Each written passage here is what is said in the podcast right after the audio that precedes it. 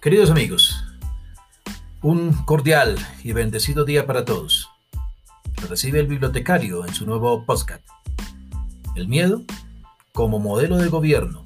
Afganistán, crónica del regreso del terror.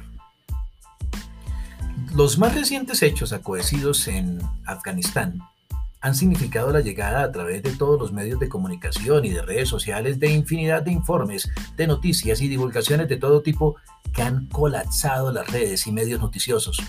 Pero lo han hecho de tal manera que muchas personas, por no decir la inmensa mayoría, no saben o no entienden con claridad qué es lo que allí está sucediendo. Es más, muchos de quienes son receptores de esta información ni siquiera saben dónde está Afganistán. Por eso queremos a partir de varios factores explicar en qué consiste todo esto. Afganistán está ubicado en plena Asia Central y limita al sur con Pakistán, al oeste con Irán y al norte con Tayikistán, Turmekistán y Uzbekistán. Estas últimas tres naciones muy cercanas a lo que fue la antigua Unión Soviética. Asimismo, es clave entender que a diferencia de nuestro imaginario latinoamericano, en donde existe una gran unidad a nivel religioso, de raza y de costumbres prácticamente desde la, desde la Argentina hasta México, pues en Afganistán es todo lo contrario, contiene dentro de su territorio poblaciones que son totalmente disímiles en la mayoría de los aspectos. Allí confluyen pueblos tales como los Aymak, los Balok, los Khazara, los Nuristani, los Pastún, los Sadat, los Tayikos, los Turcomanos, solo por mencionar algunos, lo cual convierte el tratar de mantener una unidad de mando en ese país en una tarea titánica. Adicionalmente, estamos hablando de una región con más de 3.000 años de historia en sus ciernes, que por su ubicación geográfica estratégica, pues era paso obligado de la ruta de la seda hacia China o hacia el sur de la India, con una barrera natural y tal vez, creo yo, una de sus mayores fortalezas, que es la cordillera de los Himalaya, con los picos más altos de todo el mundo. Así que, bloqueado entre montañas, desiertos, hubo imperios enfrentados entre sí. De hecho, eso generó que la historia de Afganistán esté dramáticamente marcada por la guerra y por las injerencias externas. A este enigmático país, múltiples imperios desde tiempos remotos han intentado someterlo. Fue parte en su momento del gran imperio persa, que a la postre pues debió salir de esas tierras. Asimismo, tal vez el mayor conquistador de la historia, Alejandro Magno, fue hasta los más remotos confines de Afganistán y de sus salvajes fronteras. Le dio casa a todos y cada uno de los rebeldes en su contra. Estableció fundaciones militares en territorios para sellar fronteras, repobló regiones enteras con colones que venían de Europa y veteranos de sus ejércitos asoló, quemó ciudades, castigó a civiles, pero se tuvo que enfrentar en una guerra de guerrillas insostenible que desmoralizó a los hombres y por lo que debió pues irse de esa región. Incluso, uno de los ejércitos más temidos de la historia, el del emperador mongol Genghis Khan, pudo dar fe también de las dificultades de dominar Afganistán. Por allá, en 1221, estaba sitiando una, población afgana que se llama Bamiyan, cuando una flecha mató a su nieto. Y él en venganza pues aniquiló a toda la población. Porque de hecho a raíz de eso pues terminaron generando el odio de todo el pueblo afgano. Por lo que los descendientes mongoles de Genghis Khan, de Genghis Khan para intentar permanecer en el país, pues les tocó colaborar con las tribus locales, darles un amplio grado de, de autonomía y algún tipo de soborno para que no lo sacaran de allí. De hecho, aquí claramente se cumple lo que versa Eclesiastés 7:7, donde nos dice, ciertamente, la opresión enloquece al sabio y el soborno corrompe el corazón. Más adelante, después de otro tipo de, de imperios que pasaron por allí, un poquito más al momento actual, es cuando el glorioso imperio británico en pleno siglo XIX, en su momento de mayor esplendor, intentó someter al aquel entonces reino de Afganistán, desde 1823 más o menos, y debió enfrentar tres guerras anglo-afganas. La primera, en 1839, la segunda, en 1893 y la última en 1919, que de acuerdo a la línea del relato que hemos venido haciendo, pues imagínense qué pasó, pues también terminó con el desgaste del Reino Unido y su retiro de la región. Sin embargo, pues la intervención británica trajo consigo la actual frontera sur de Afganistán, que provocó lo que se conoce como la división política del pueblo pastún, que, ya lo hemos dicho previamente, es una de las líneas más prevalentes, digamos que más prevalecen en ese país, y la cesión de un tercio del país. A pesar de ello, el reino de Afganistán se volvió a mostrar toda su resistencia y tras el ascenso al trono de Amaluna Khan en 1919, generó la declaración de independencia definitiva de Afganistán. Este nuevo trono de Amaluna se alió entonces con la recién fundada Unión Soviética. Recuerdan ustedes que la Unión Soviética, después de su revolución, pues ya se había creado después de la caída de los Ares, y pues este nuevo reino afgano se unió con la Unión Soviética y poco a poco fue introduciéndose reformas sociales, políticas y económicas que concluyeron, a pesar de varios cambios de poder y disputas familiares, en el año 1965, ya varios años después, con la creación del primer parlamento afgano. Y aún así, poco después llegaría el golpe de estado de Mohammed Dov Khan, que era comandante y príncipe del ejército y que en 1973 puso fin a más de dos siglos de monarquía en Afganistán. A pesar de pertenecer a la familia real, Dov Khan creó una república en la que él ejerció de jefe de Estado y de gobierno y prometió reemplazar el mandato del rey. Según él, según palabras del mandato corrupto y decadente por una democracia, también según él, una democracia genuina. Sin embargo, al llegar al poder el nuevo dirigente, miren lo que hizo, tumbó un, tumbó un reinado para, para él volver a hacer lo mismo disolvió el Parlamento y el Poder Judicial y dio paso a un Estado presidencial de partido único, o sea, donde el único que mandaba era él, y eso que era que estaba tomando el reinado anterior. Así que esto significó eh, de alguna forma que la Unión Soviética y el Partido Democrático del Pueblo en Afganistán, que se llamaba PDPA, eh, lo ayudara también a tomar el poder porque era supuestamente de tendencia comunista. Sin embargo, el gobierno de Dad Khan, que terminó en 1978, ¿y por qué terminó? Porque la PDPA, que era justamente el Partido Democrático del Pueblo, como filiación comunista con la Unión Soviética, pues le formó cipote revolución y lo tumbó. Y en ese, en ese momento se conoció eso como la, relación, la revolución de Saúl. Y se hicieron al poder, la PDPA, obviamente con el apoyo de la antigua Unión Soviética. Sin embargo, la impopularidad de los nuevos gobernantes y el miedo de los de la antigua Unión Soviética que Estados Unidos consiguiera aumentar su influencia en esa región, acuérdense que estamos en plena lucha de, de la Guerra Fría, pues provocó que los soviéticos entraran en Afganistán en 1979 para apoyar al gobierno afgano, al gobierno afgano que era cercano a, a ellos, que era el de PDPA. Por su parte, para combatir el comunismo que, amenazaba con arraigarse en ese país, pues los norteamericanos también entrenaron y financiaron a los mujahidines. Ojo con eso, porque hay parte una problemática posterior. Ellos eran fundamentalistas islámicos y le declararon la guerra a las tropas soviéticas con el apoyo de los Estados Unidos. Por supuesto, en este escenario, que fue el tope lo que era lo que es la Guerra Fría, no quedaba al margen Hollywood. Y por supuesto no podía faltar que allí estuvieran desarrollándose muchos hechos eh, eh, cinematográficos en donde los diferentes héroes de Hollywood aparecieran. Allí, por ejemplo, estuvo Rambo 3 en su tercera saga.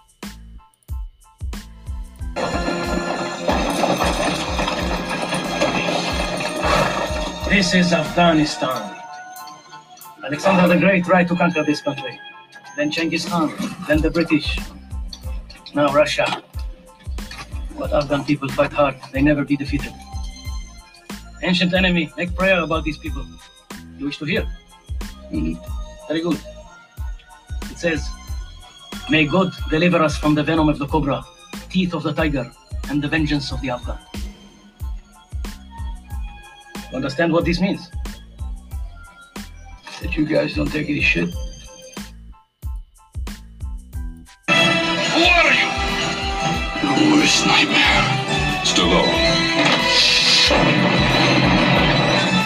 Rambo 3. I'm sorry I got you in this job.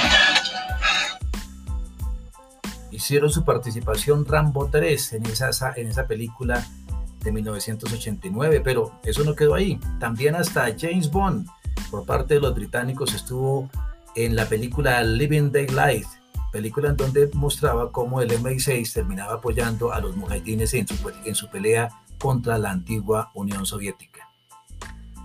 What the hell are you up to, Cameron? Selling dope? Not so loud. That's the chief of the Snow Leopard Brotherhood. Who? He's the biggest opium dealer in the Golden Crescent. I've worked for them from time to time. I couldn't care less if the Russians died from my bullets or their opium. Besides, we need the money to buy arms. Georgie. And the diamonds. Before leaving, he arranged for the Russians to buy a large quantity of high-tech weapons. He's using the down payment to buy this opium instead. He can turn a huge profit in days and still provide the Russians with their arms. Unless.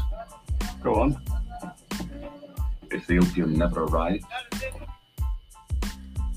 Esas participaciones cinematográficas de Hollywood relataban, relataban solamente una parte de los hechos de lo que estaba sucediendo en aquella oportunidad y por supuesto no contaban que aquellos que estaban apoyando en su momento iban a terminar afectándolos a ellos posteriormente.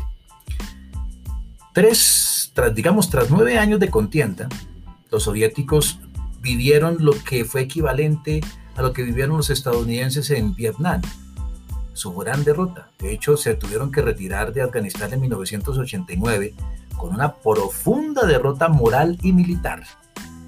Aunque, digamos, internamente los enfrentamientos entre los insurgentes y el ejército afgano todavía continúa hasta 1992, fecha ya en la cual el gobierno comunista que estaba operando en Afganistán colapsó tras el derrumbamiento definitivo de la Unión Soviética. Fue entonces cuando Afganistán se sumió en una guerra civil que se extendió hasta 1996, año en que los talibanes, que miren ustedes qué significa, significa los estudiantes en Pastún, tomaron el control del país.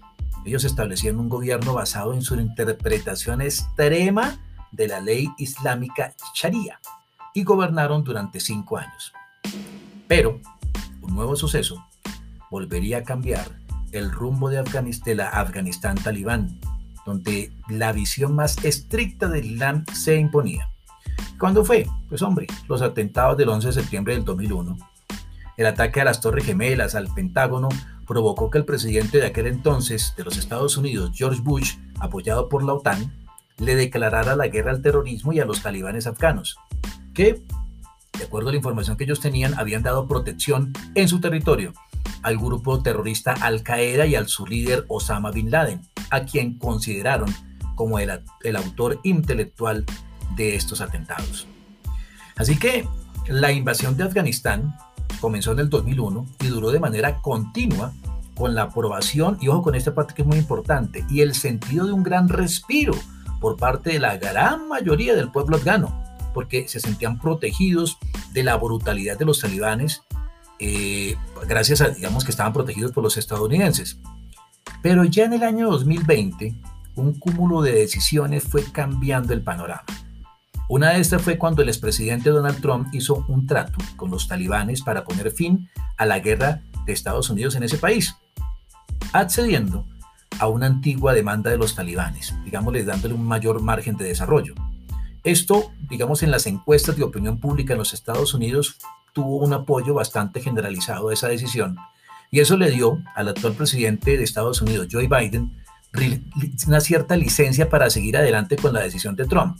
Y se extendió hasta principios de este 2021, cuando pues, los Estados Unidos retiró todas sus tropas, cediendo toda la responsabilidad a las autoridades afganas.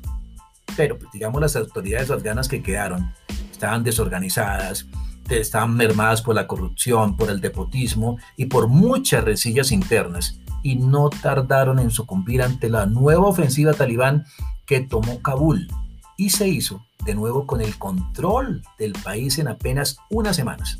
De hecho, Biden y sus aliados no contaban con una rápida toma del país por parte de los talibanes y con la subsecuente persecución de mujeres y opositores domésticos del régimen. La caída de Afganistán, sin lugar a dudas, se produjo apenas tres meses después de que Estados Unidos comenzara a retirar sus tropas. Luego, y ojo con esto, de una guerra de 20 años que mató a más de 2.400 miembros del servicio estadounidense, a más de 3.800 contratistas militares de Estados Unidos, a más de 66.000 militares y policías, y policías afganos, confirmando con esta salida estadounidense y de sus aliados la sentencia de que Afganistán es tumba de, imperios. Ustedes ya se dieron cuenta, ya salió Genghis Khan, ya salió Alejandro Magno, allá salieron los británicos, allá salieron los rusos, ahorita están saliendo los estadounidenses. Mejor dicho, el que se va para, para Afganistán le va como los perros en misa. Esa sentencia máxima confirma también algo enseñado en, en Eclesiastés 8.9, y es donde dice que el hombre ha dominado al hombre para perjuicio suyo. Ahí se cumple a cabalidad. La táctica de los afganos, de hecho, no ha cambiado mucho a través de los siglos. Para sacar de ahí al pueblo invasor que quiera someterlos, utilizan guerra de guerrillas, tienen un territorio que tiene zonas de inmenso calor y cuyo abastecimiento del agua depende de las fuentes que vienen de los montes Himalayas. Esas cumbres son inexpugnables, donde solamente ellos saben moverse, como ninguno y de donde logran cortar las fuentes de agua y de alimento de sus rivales. Al día de hoy, digamos en las circunstancias actuales, el pánico y la agitación se apoderan de Afganistán después de que los insurgentes talibanes capturaron la ciudad capital Kabul y del Estado. Y esto es porque los talibanes creen en la restauración del antiguo sistema del Emirato, en el que un líder religioso no elegido o emir es el máximo responsable de la toma de decisiones dada la autoridad que según ellos le había dado Dios. En su doctrina, a las mujeres se les prohíbe trabajar, asistir a la escuela o salir de casa sin un pariente masculino. Los hombres tienen que dejarse crecer la barba y llevar gorra o turbante y cualquiera que no cumpla con este código puede ser azotado, golpeado, humillado o matado. De hecho, es posible que las mujeres afganas sean las que más teman de la victoria de los talibanes.